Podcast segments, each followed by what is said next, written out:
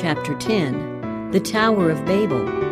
This chapter is based on Genesis 9 25 through 27 and chapter 11 verses 1 through 9.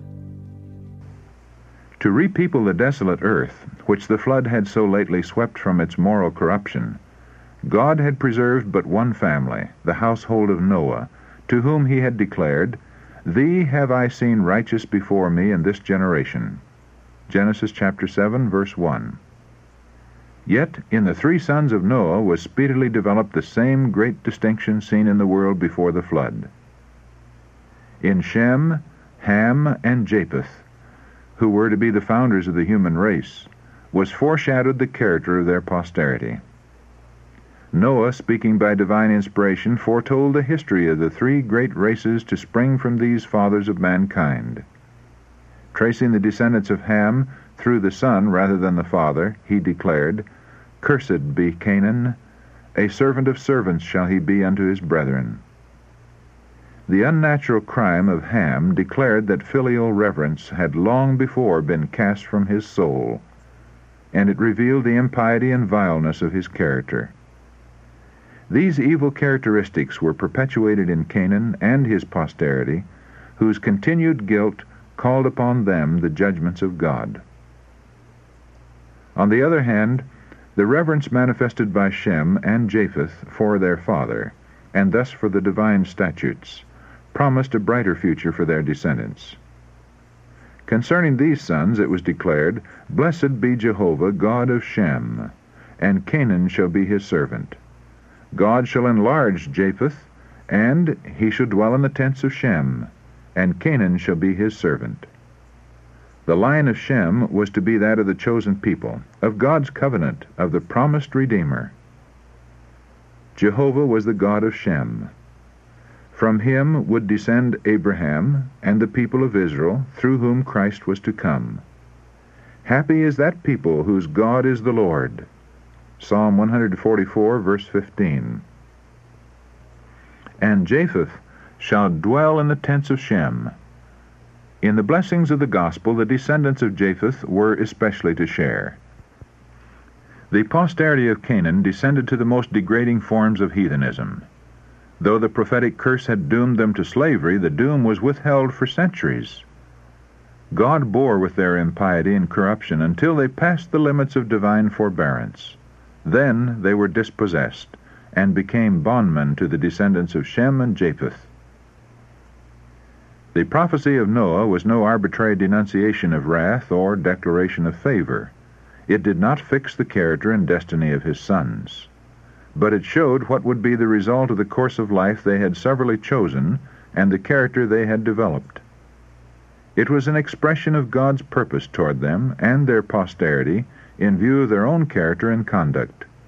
As a rule, children inherit the dispositions and tendencies of their parents and imitate their example, so that the sins of the parents are practiced by the children from generation to generation. Thus the vileness and irreverence of Ham were reproduced in his posterity, bringing a curse upon them for many generations. One sinner destroyeth much good. Ecclesiastes chapter 9 verse 18. On the other hand, how richly rewarded was Shem's respect for his father and what an illustrious line of holy men appears in his posterity. The Lord knoweth the days of the upright, and his seed is blessed. Psalm 37, verses 18 and 26. Know therefore that the Lord thy God, he is God, the faithful God, which keepeth covenant and mercy with them that love him, and keep his commandments to a thousand generations. Deuteronomy chapter 7, verse 9. For a time the descendants of Noah continued to dwell among the mountains where the ark had rested. As their numbers increased, apostasy soon led to division. Those who desired to forget their Creator and to cast off the restraint of His law felt a constant annoyance from the teaching and example of their God-fearing associates, and after a time they decided to separate from the worshippers of God. Accordingly, they journeyed to the plain of Shinar, on the banks of the river Euphrates. They were attracted by the beauty of the situation and the fertility of the soil, and upon this plain they determined to make their home. Here they decided to build a city, and in it a tower of such stupendous height as should render it the wonder of the world.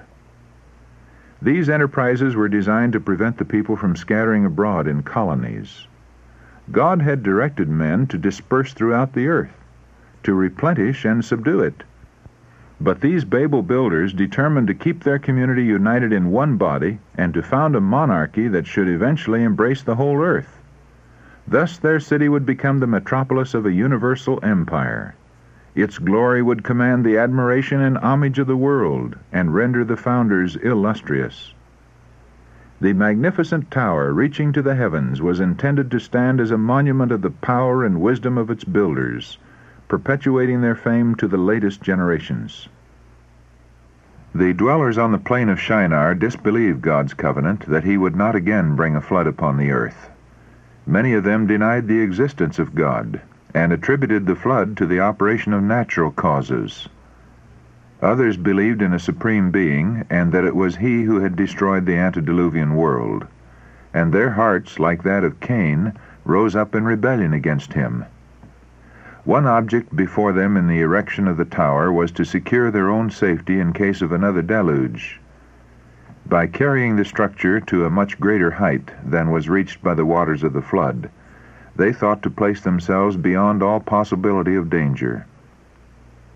And as they would be able to ascend to the region of the clouds, they hoped to ascertain the cause of the flood. The whole undertaking was designed to exalt still further the pride of its projectors and to turn the minds of future generations away from God and lead them into idolatry. When the tower had been partially completed, a portion of it was occupied as a dwelling place for the builders. Other apartments, splendidly furnished and adorned, were devoted to their idols. The people rejoiced in their success, and praised the gods of silver and gold, and set themselves against the ruler of heaven and earth. Suddenly, the work that had been advancing so prosperously was checked. Angels were sent to bring to naught the purpose of the builders. The tower had reached a lofty height, and it was impossible for the workmen at the top to communicate directly with those at the base. Therefore, men were stationed at different points, each to receive and report to the one next below him the orders for needed material or other directions concerning the work. As messages were thus passing from one to another, the language was confounded, so that material was called for which was not needed and the directions delivered were often the reverse of those that had been given. Confusion and dismay followed. All work came to a standstill. There could be no further harmony or cooperation. The builders were wholly unable to account for the strange misunderstandings among them, and in their rage and disappointment they reproached one another. Their confederacy ended in strife and bloodshed lightnings from heaven, as an evidence of God's displeasure, broke off the upper portion of the tower and cast it to the ground. Men were made to feel that there is a God who ruleth in the heavens. Up to this time all men had spoken the same language. Now those that could understand one another's speech united in companies. Some went one way, and some another. The Lord scattered them abroad from thence upon the face of all the earth. This dispersion was the means of peopling the earth, and thus the Lord's purpose was accomplished through the very means that men had employed to prevent its fulfillment. But at what a loss to those who had set themselves against God! It was his purpose that as men should go forth to found nations in different parts of the earth, they should carry with them a knowledge of his will, that the light of truth might shine undimmed to succeeding generations. Noah the faithful preacher of righteousness lived for 350 years after the flood. Shem for 500 years, and thus their descendants had an opportunity to become acquainted with the requirements of God and the history of his dealings with their fathers. But they were unwilling to listen to these unpalatable truths. They had no desire to retain God in their knowledge, and by the confusion of tongues they were, in a great measure, shut out from intercourse with those who might have given them light. The Babel builders had indulged the spirit of murmuring against God. Instead of gratefully remembering his mercy to Adam and his gracious covenant with Noah, they had complained of his severity in expelling the first pair from Eden and destroying the world by a flood. But while they murmured against God as arbitrary and severe, they were accepting the rule of the cruelest of tyrants. Satan was seeking to bring contempt upon the sacrificial offerings that prefigured the death of Christ, and as the minds of the people were darkened by idolatry, he led them to counterfeit these offerings and sacrifice their own children upon the altars of their gods. As men turned away from God, the divine attributes, justice, purity, and love, were supplanted by oppression, violence, and brutality the men of Babel had determined to establish a government that should be independent of God. There were some among them, however, who feared the Lord, but who had been deceived by the pretensions of the ungodly and drawn into their schemes.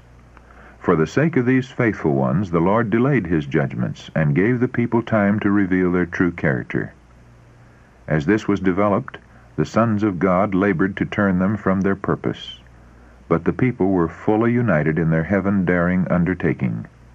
Had they gone on unchecked, they would have demoralized the world in its infancy. Their confederacy was founded in rebellion, a kingdom established for self-exaltation, but in which God was to have no rule or honor. Had this confederacy been permitted, a mighty power would have borne sway to banish righteousness, and with it peace, happiness, and security from the earth.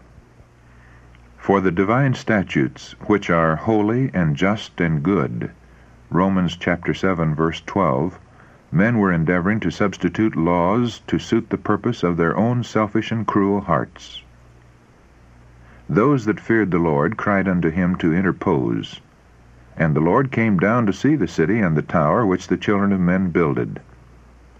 In mercy to the world, he defeated the purpose of the tower builders and overthrew the memorial of their daring. In mercy, he confounded their speech, thus putting a check on their purposes of rebellion. God bears long with the perversity of men, giving them ample opportunity for repentance. But he marks all their devices to resist the authority of his just and holy law from time to time the unseen hand that holds the scepter of government is stretched out to restrain iniquity. Unmistakable evidence is given that the Creator of the universe, the one infinite in wisdom and love and truth, is the supreme ruler of heaven and earth, and that none can with impunity defy his power. The schemes of the Babel builders ended in shame and defeat. The monument to their pride became the memorial of their folly. Yet, men are continually pursuing the same course, depending upon self and rejecting God's law. It is the principle that Satan tried to carry out in heaven, the same that governed Cain in presenting his offering. There are tower builders in our time Infidels construct their theories from the supposed deductions of science and reject the revealed Word of God. They presume to pass sentence upon God's moral government. They despise His law and boast of the sufficiency of human reason. Then, because sentence against an evil work is not executed speedily, therefore the heart of the sons of men is fully set in them to do evil. Ecclesiastes chapter 8, verse 11. In the professedly Christian world, many turn away from the plain teachings of the Bible and build up a creed from human speculations and pleasing fables, and they point to their tower as a way to climb up to heaven. Men hang with admiration upon the lips of eloquence, while it teaches that the transgressor shall not die that salvation may be secured without obedience to the law of God. If the professed followers of Christ would accept God's standard, it would bring them into unity.